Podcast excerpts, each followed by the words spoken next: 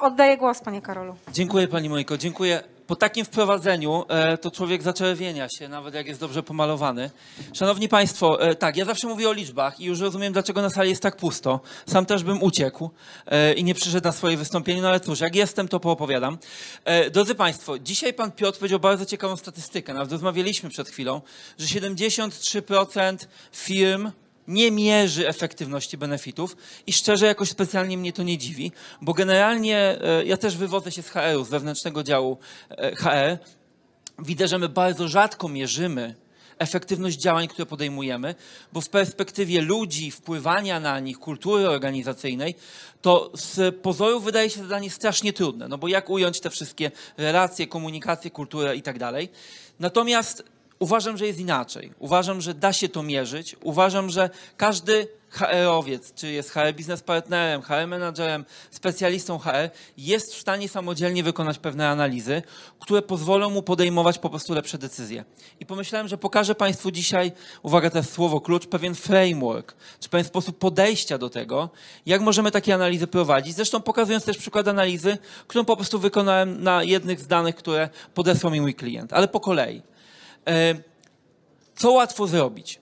I to bardzo często zaczynamy robić w organizacjach, tak? Czyli na przykład potrafimy pokazać koszty benefitów na pracownika albo globalnie, ile wydajemy. To są takie wskaźniki, które pojawiają się bardzo często. Potrafimy pokazać udział benefitów w kosztach wynagrodzeń. Super, ważna rzecz, widzimy ile płacimy, tak? E, Umiemy pokazać wykorzystanie benefitów, o tym dzisiaj było bardzo, bardzo dużo, e, czy zadowolenie z benefitów. No i jakby to są pytania, które sobie zadajemy na co dzień, myśląc o efektywności. Też dzisiaj tutaj to padało. Natomiast moim zdaniem to nie jest do końca jeszcze łapanie tego, o co nam chodzi przy mierzeniu efektywności. No bo kiedy zmierzymy te podstawowe wskaźniki, no to możemy mieć takie wyniki. Na przykład, że wydajemy x złoty na pracownika na benefit Y. Nie wiem, 50 zł na dopłatę do jedzenia, czy na wypożyczalnię roweru, cokolwiek, tak? Albo, że stanowi to jakiś tam procent z wynagrodzeń, czy że 56% pracowników korzysta z jakiegoś benefitu i zadowolenie na skali od 1 do 5 wynosi 3,45. To są wyniki, które jeśli dzisiaj e, firmy coś robią, no to często uzyskują tego typu wyniki. I teraz, kiedy na to popatrzymy, e, to często pojawia się taka mina. No i co ja mam z tym właściwie zrobić? No bo kiedy my na zarządach pokazujemy te koszty, no to jest drogo. Więc kłócimy się, czy walczymy o to z dostawcami, żeby było taniej. Czy lepiej abstrahuję od tego w tym momencie, tak? Czy nasz zarząd interesuje, czy to jest 3,75 czy 3,86 na skali 1 do 5? Nie wiem, może są takie zarządy, ale rzadko je spotykam w swojej pracy. Więc to jest trochę taka właśnie mina, którą mówi, no dobra, coś zmierzyłem, natomiast co ja mam dalej z tym zrobić? I teraz uwaga, to nie znaczy, że my mamy tego nie mierzyć. Ten pomiar, który Państwu pokazałem i który, uwa- który uważam, że robi dzisiaj całkiem już sporo organizacji, ale to jest dopiero pierwszy krok do tego, żeby ująć temat efektywności nie tylko benefitów, ale jakiegokolwiek działania w obszarze HR-u, które robimy, bo równie dobrze pod te benefity moglibyśmy podłożyć programy rozwojowe, moglibyśmy podłożyć akcje employer branding, whatever. Co kto robi, no to tak naprawdę będzie miał podobne statystyki, tak? Do tylu ludzi dotarliśmy za takie pieniądze i tak dalej, i tak dalej. I teraz chcę Państwu pokazać pewien model, który bardzo mnie ułatwia analizowanie danych, które mam w organizacjach i ten model prowokuje do zadawania odrobinę innych pytań. To jest prosty model, który nazywamy łańcuchem wartości HR-u, który pokazuje pewne trzy poziomy, na których jako HR oddziałujemy na organizację. Ten pierwszy poziom, czyli efficiency, to jest to, co realnie robimy w dziale personalnym, czyli na to mamy wpływ. Mam wpływ na to, jakich ludzi zatrudniam, mam wpływ na to, jakie działania employer brandingowe podejmuję, mam wpływ na to, jakie benefity kupuję, a jakich nie, komu je dostarczam, jakie nie. To jest ten konkret, na który każdy z nas tutaj na sali ma wpływ. Ale e, jeśli zmierzymy nasze działania na tym poziomie, to to nie jest do końca pytanie o efektywność. E, Na drugim poziomie my wierzymy, że jeśli damy dobre benefity, że jeśli damy dobre szkolenia, no to co? To będziemy mieli mniejszą absencję, rotację szczęśliwszych pracowników, czyli ten poziom effectiveness to jest poziom pewnych rezultatów wszystkich działań HR-owych, które robimy w organizacji. No bo rotacja pracowników nie jest zależna tylko od benefitów, jest zależna od e, benefitów, od wynagrodzeń, od sytuacji na rynku, od jakości managementu, etc. Więc ten poziom środkowy jest wypadkową różnych działań, które podejmujemy. No i poziom trzeci to jest poziom, który tak naprawdę interesuje prezesa. To jest poziom organizacji, czyli tego, czy ta organizacja jest rentowna, ile sprzedała, jaką ma jakość, OTD, tak, czyli czy dostarcza na czas klientom. To jest to, o co realnie martwi się zarząd i grupa dyrektorów, kiedy się spotyka, zastanawiając nad tym, czy organizacja idzie w dobrą stronę, czy nie. I teraz pytanie dla mnie o efektywność e, benefitów i w ogóle działań HR-owych, to jest pytanie o to, czy my umiemy pokazać powiązania pomiędzy jednym poziomem a drugim. Czy my umiemy je skwantyfikować. Bo powiedzenie, że ja mam takie czy inne wykorzystanie benefitów, powiedzenie, że ja wydałem na nie tyle, a tyle, to nie jest pokazanie relacji pomiędzy tym poziomem effectiveness e, a efficiency. My musimy wejść głębiej, czy pokazać, jak te benefity przekładają się na absencję, rotację i tak dalej. I to się da zrobić, a w drugiej kolejności, jak na przykład nasza rotacja przekłada się na zyskowność organizacji, na to, czy dostarczamy na czas. No bo czasem trzeba o tą rotację walczyć, walczyć żeby była mniejsza, a czasem nie trzeba. To przykład e, jednego z dyrektorów z dużego serwisu, z którym pracowałem, który mówi, Karol, ja mam za małą rotację, bo mi się budżet nie spina, tak? Chcę mieć o 2% większą rotację, bo ja nie mam gdzie tych ludzi awansować, niech oni się rotują i przechodzą z jednej firmy do drugiej, tak? Zagłębie shared serwisów. I teraz, drodzy Państwo, żeby przejść z pytań, e, czy mamy czegoś dużo, mało, ile wydajemy, czyli tej strony, którą ja nazywam reportingiem, czy raportowaniem w analityce HR, to jest właśnie to miejsce, gdzie my mamy surowe dane, gdzie liczymy jakieś podstawowe wskaźniki, nie wiem, zrobimy sobie benchmark i to, to nam odpowiada na pytania tak naprawdę, co się dzieje, czy tego jest dużo, czy mało, ale nie mówi nic nam o tym, czy ten nasz benefit na coś wpływa, czy rzeczywiście jest lepiej, jak go zasto- zastosowaliśmy. Żeby zadać te pytania i umieć na nie odpowiedzieć na poziomie danych w HR-ze, musimy przejść na drugą stronę, czyli na coś, co nazywamy analytics, czyli miejsce, gdzie zaczynamy wykorzystywać modele korelacyjne, predykcyjne, czasami nawet w dużych organizacjach uczenie maszynowe, ale co ważne, wtedy umiemy odpowiadać na pytania, dlaczego coś się dzieje, jaki jest mechanizm działania. Czyli na przykład, czy te benefity, z których ludzie są zadowoleni na jakimś poziomie, przekładają się na przykład na absencję czy rotację. No mogę sobie wyobrazić, że jeśli daję komuś opiekę medyczną, to spodziewam się niższej absencji. No tak na logikę, tak? Jeśli daję komuś e, super lunch, rower do pracy i tak dalej, no to chciałbym mieć z tego mniejszą rotację. No bo jeśli nie, to pojawia się podstawowe pytanie, to po co ja to robię? No bo ja też chcę być człowiekiem szczęśliwym. To taka prywatna dygresja. Mam nadzieję, że większość z Państwa też. E, nieszczęśliwi chcą być tylko ci, którzy chyba planują samobójstwo, a prawdopodobnie już są wtedy nieszczęśliwi. Więc chcemy wszyscy być szczęśliwi w życiu i to jest ok. Pytanie, czy organizacja jest po to, żeby uszczęśliwiać pracowników?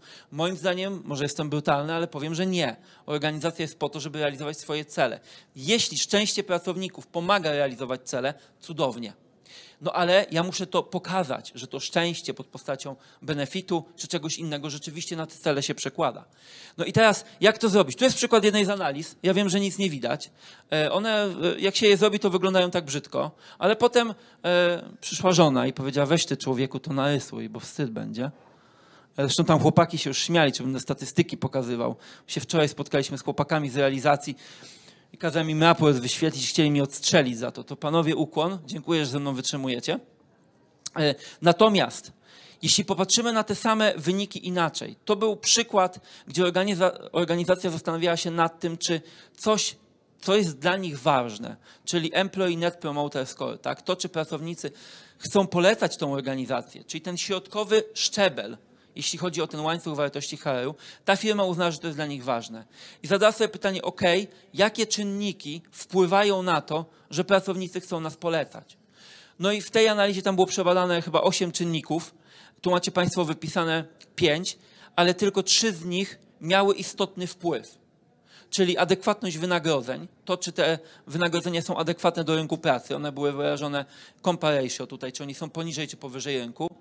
No i zadowolenie z benefitów było drugim czynnikiem. Im ludzie byli bardziej zadowoleni z benefitów, tym bardziej chcieli polecać firmę dalej. Te cyfry, które tam Państwo widzicie, teraz moje ulubione słowo, są to wagi standaryzowane beta z analizy regresji. One pokazują na skali od 0 do 1 siłę wpływu.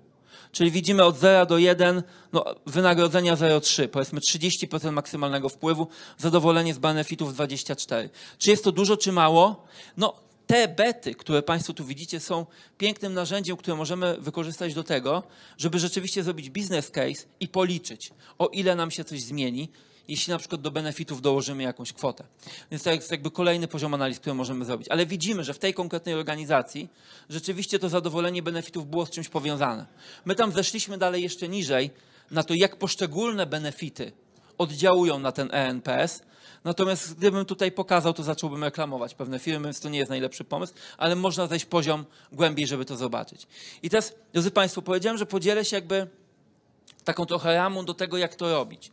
I pierwszą częścią tej ramy jest to, żebyśmy patrzyli na to, co robimy w HR jakby na trzech poziomach. Mamy ten konkret, który wykonujemy, to jest nasza praca operacyjna, umiemy ją zmierzyć. Mamy efekty tego na poziomie rotacji, absencji, szczęścia pracowników, no i mamy efekty biznesowe, tak? I szukamy powiązań pomiędzy tymi poziomami. No i teraz e, możemy sobie tutaj zadać dwa kluczowe typy pytań, które moim zdaniem warto zadawać. Pierwsze to jest pytanie o efekty, czyli ja coś wdrażam, tak jak Państwu pokazywałem przykład tej analizy, no i na co to wpływa. I dla mnie to jest podstawowa definicja efektywności. No bo jeśli ja coś robię, to to powinno mieć skutki w obszarze, który mnie interesuje, który uznaję za swój wynik. Jeśli ja zaczynam jeść zdrowo, to powinienem chudnąć. Jeśli jem zdrowo i nie chudnę, co w moim przypadku akurat chyba się już nigdy nie wydarzy, no to po co ja jem zdrowo? Pojawia się podstawowe pytanie. Jeśli moim celem jest schudnięcie, tak? Więc patrzymy z perspektywy celu i łapiemy powiązanie pomiędzy tym, co robię, a tym celem. Ale jest też drugi typ analiz, które pozwalają zrozumieć, jakie mamy przyczyny danego zjawiska. No bo my dzisiaj dość często to padało, bo nie wiem, ileś tam procent pracowników z czegoś korzysta, a ileś nie. No dobra, no ale jakie są przyczyny? Tak, więc jest to drugi typ analiz, bo może korzysta 56%. Czy to dobrze, czy źle? No hard to say, mówiąc czystą polszczyzną. Jeśli te 56% przekłada się na jakieś wyniki, które nas interesują, na przykład w obszarze absencji czy rotacji, no to super, może wystarczy. No ale dobrze, to jeszcze jest jakby druga strona tego medalu, czyli jakie są przyczyny tego, że korzysta 56%, tak? Czyli mogę sobie tu napisać, nie wiem, 56% wykorzystania benefitów, no i teraz na co to wpływa, ale jakie są też przyczyny tego zjawiska. I tego typu analizy tak naprawdę możecie Państwo wykonać stosując stosunkowo proste techniki, e, które w innych działach, takich jak marketing, są używane ze 30 lat. E, A kiedy, e, no ja też w HR zacząłem to robić kilka lat temu, moja szefowa potem chciała mnie zwolnić z pracy, bo okazało się, że ulubiony proces rekrutacji jednak nie działa. No ale możemy robić dwie rzeczy. Po pierwsze, Możemy robić to raportowanie i to bardzo często zaczynamy robić. Tabele przestawne, układamy te wyniki, widzimy jakie tam są koszty w departamentach i tak dalej. Ale przechodząc do tej opcji Analytics, my nie potrzebujemy specjalnie więcej. Potrzebujemy prostych technik, korelacja, regresja, porównania jakimiś testami statystycznymi i uwaga, to wszystko da się zrobić w Excelu. Naprawdę. Analizę, którą ja Państwu pokazałem, zrobiłem w innym programie, ale po prostu lubię go. Ale spokojnie można to wykonać w Excelu. I kiedy pracuję z HR-owcami, no to uważam, że każdy z nas jest w stanie to zrobić. Ja jestem psychologiem, miętki człowiek, jak to mawiają, e, no ale robię te analizy na co dzień, tak? Albo dla swoich klientów, wcześniej w dziale personalnym, w którym pracowałem. Jeśli chcecie się Państwo tego ode mnie nauczyć, to zapraszam. Nawet zrobiłem kurs wideo, w którym bierze udział około 100 HR-owców w tym momencie, w którym po prostu jedziemy z koksem przez 24 studia przypadków z bardzo różnych obszarów HR-u. No i krok po kroku w Excelu przechodzimy od tego, jak dobrze policzyć średnią, bo to wcale nie jest sprawa prosta. Znaczy może jest prosta, jak się wie, jak to zrobić, ale wbrew pozorom policzenie średniej jest najczęstszym błędem, jaki się pojawia y, w większości raportowania w HR-ze. Po techniki typu analiza regresji, które Państwo widzieliście dzisiaj na slajdzie, które pozwolą Wam dojść do takiego wniosku. Jaki czynnik z jaką siłą oddziałuje na dane zjawisko, które mnie interesuje. E, więc jakbyście Państwo chcieli, to w prezentacji to jest taki QR kod, możecie go zeskanować i, i zobaczyć e, szczegóły, napisać do mnie, porozmawiać. Na ten QR kod można też kliknąć, więc jest tam link zaszyty. Em, no a ja zapraszam do pytań. E, może chcecie Państwo o coś dopytać, tak w telegraficznym skrócie. Myślałem, że w ogóle na żywo policzymy e, te dane, ale jak Pani Monika mi powiedziała, że 15 minut, stwierdziłem, że nie ma szans, żebyśmy przepieli komputer na inny, z czego pewnie Panowie od realizacji by się bardzo ucieszyli e, i policzyć na żywo. Dziękuję bardzo. Dziękuję panie Karolu. Jeszcze mamy kilka, kilka em, małych minutek, więc jeżeli są pytania, to serdecznie zapraszam. Gdyby, gdyby coś Państwo chcieli dopytać pana Karola. Nic, Tak? proszę. A, proszę, gdybym mogła prosić o mikrofon. O, Karolina już jest. Dzień dobry. Dzień dobry. Kasia Stasińska z Medicover. E, Bardzo mnie zaintrygowało to, co Pan powiedział o analizie e, regresji. Mhm. E, Trochę też siedzę w takich analizach i jestem ciekawa trochę więcej szczegółów, e, skąd pochodzą dane do tej analizy. Czy to są dane e, statystyczne z ankiety pracowniczej, czy jeszcze jakieś dodatkowe dane, e, Mhm. czy to są jakieś szeregi czasowe. E, Wie do tego można... rąbka tajemnicy Jasne, do tego można podejść różnie. To, co akurat Państwo widzieliście, to były dane stricte ankietowe, ale to w zależności od organizacji możemy te dane połączyć z różnymi danymi systemowymi. Em, Jeśli, jeśli może tak, jeśli organizacja robi badania ankietowe anonimowo, no to najczęściej bazujemy tylko na ankietach. Natomiast coraz więcej organizacji, na przykład robiliśmy takie analizy w firmie dużej, która tytoń sprzedaje, to akurat w kontrze do waszych zdrowych rzeczy. E, Tam na przykład pracownicy odpowiadali w aplikacji mobilnej na e, ankietę satysfakcji i te dane miały zaszyty ich ID. Więc wtedy mogliśmy wziąć dane satysfakcji, mogliśmy wziąć dane systemowe o absencji rotacji, no i zbudować piękny model, a idąc dalej, e, wychodząc poza regresję, bardzo fajnie, gdyby Pani chciała się tym pobawić, sprawdza się modelowanie równań strukturalnych, bo ono pozwala na połączenie jeszcze większej ilości danych. Natomiast można łączyć różne dane pod warunkiem, że mamy wspólne ID. Tym ID albo jest pracownik, albo tym ID w większych organizacjach jest zespół. I te analizy też dość fajnie wychodzą, kiedy analizujemy coś na poziomie zespołu. I wtedy nie mam na przykład 30 zespołów w organizacji. To nawet dzisiaj rano miałem kola z klientem, kiedy omawialiśmy takie e, analizy pod kątem tego, czy podnieść płace w organizacji, bo zauważono jakieś tam ruchy rotacyjne. No i część danych była na poziomie pracownika, że wiedzieliśmy ile zarabia i tak dalej, ale na przykład banalnie satysfakcje robione przez zewnętrzną, e, no dużą firmę, nie będę wymieniał, ono było na poziomie zespołów, żeby je zanonimizować. No ale takie dane też się w modelowaniu da połączyć, tak? Jest to odrobinę bardziej skomplikowane, ale możemy mieć dane z dwóch różnych poziomów. Dziękujemy. Czy ktoś może jeszcze jakieś pytanie? O, i mamy pytanie od uczestnika online, Panie Karolu, od Pani Marty. Jakie są najczęściej niedoceniane, niewykorzystywane wskaźniki w HR? Ja odpowiem na to inaczej, bo e, jestem bardzo dużym przeciwnikiem jakby wybierania poszczególnych wskaźników. Dla mnie niedoceniana jest tutaj, może to nie jest prosta odpowiedź, ale to, co ja bardzo mocno rekomenduję organizacjom, to to, że niezależnie jakie wskaźniki HR-owe liczymy, trzeba je umieć policzyć na wszystkich szczeblach organizacji. Bo to, co ja widzę, i to, to jest czyste marnotrawstwo moim zdaniem danych, że my liczymy pewne wskaźniki, nie wiem, na przykład na poziomie departamentu albo na, nie daj Boże na poziomie całej organizacji. I to są dane kompletnie niekonkluzywne. E, Więc dla mnie takim jakby niedocenianym elementem jest to, że my nie liczymy tych wskaźników odpowiednio głęboko. Czyli dla mnie dobrze policzona rotacja to jest rotacja policzona per zespół i ja w każdym momencie umiem tą rotację per konkretny zespół wydobyć, bo wtedy mogę dokonywać analiz. Czyli może nie konkretny wskaźnik, ale sposób liczenia. Że nie na poziomie organizacji, tylko na poziomie jak najmniejszych unitów jesteśmy w stanie wyróżnić w organizacji, bo to nam wtedy daje olbrzymie możliwości wyciągania wniosków. A w pandemii takim wskaźnikiem, o może tak, super niedocenionym, ktoś okazał istotnym, była absencja. I to u kilku klientów widziałem firmy, które e, zautomatyzowały sobie raportowanie absencji. Miały je w systemach business intelligence, jeszcze często wyprzedzająco na podstawie danych z ZUS-u, e, no to wygrywały w tym momencie, bo wiedziały, czy jutro ludzie będą w pracy, tak? E, I były w stanie zadecydować, co, co jutro wchodzi na przykład do planu, albo co nie wchodzi. Zwłaszcza na produkcji. Tak, zwłaszcza na produkcji. Bardzo dziękuję. Czy jeszcze ktoś z Państwa chciałby zapytać o coś Pana Karola? Bo dzisiaj będzie Pan Karol za chwilę uciekał, bo musi dojechać do Krakowa, a jutro do Katowic. Tak? Czyli nie będzie takiej chwili, żeby jeszcze porozmawiać. Znaczy, jeśli, jeśli ktoś z Państwa chce porozmawiać, że tak powiem na spokojnie, to chwilkę mogę zaczekać. E, ale rzeczywiście uciekam Tak, potem. więc szansa na pytania, a, a, a, a jeśli nie teraz, to, to tutaj Pan Karol też wskazał kontakt, zawsze można Zapraszam. napisać, e, aby porozmawiać. No to tyle, Panie Karolu. Dziękuję bardzo bardzo. dziękujemy. Bardzo Dziękuję. dziękujemy.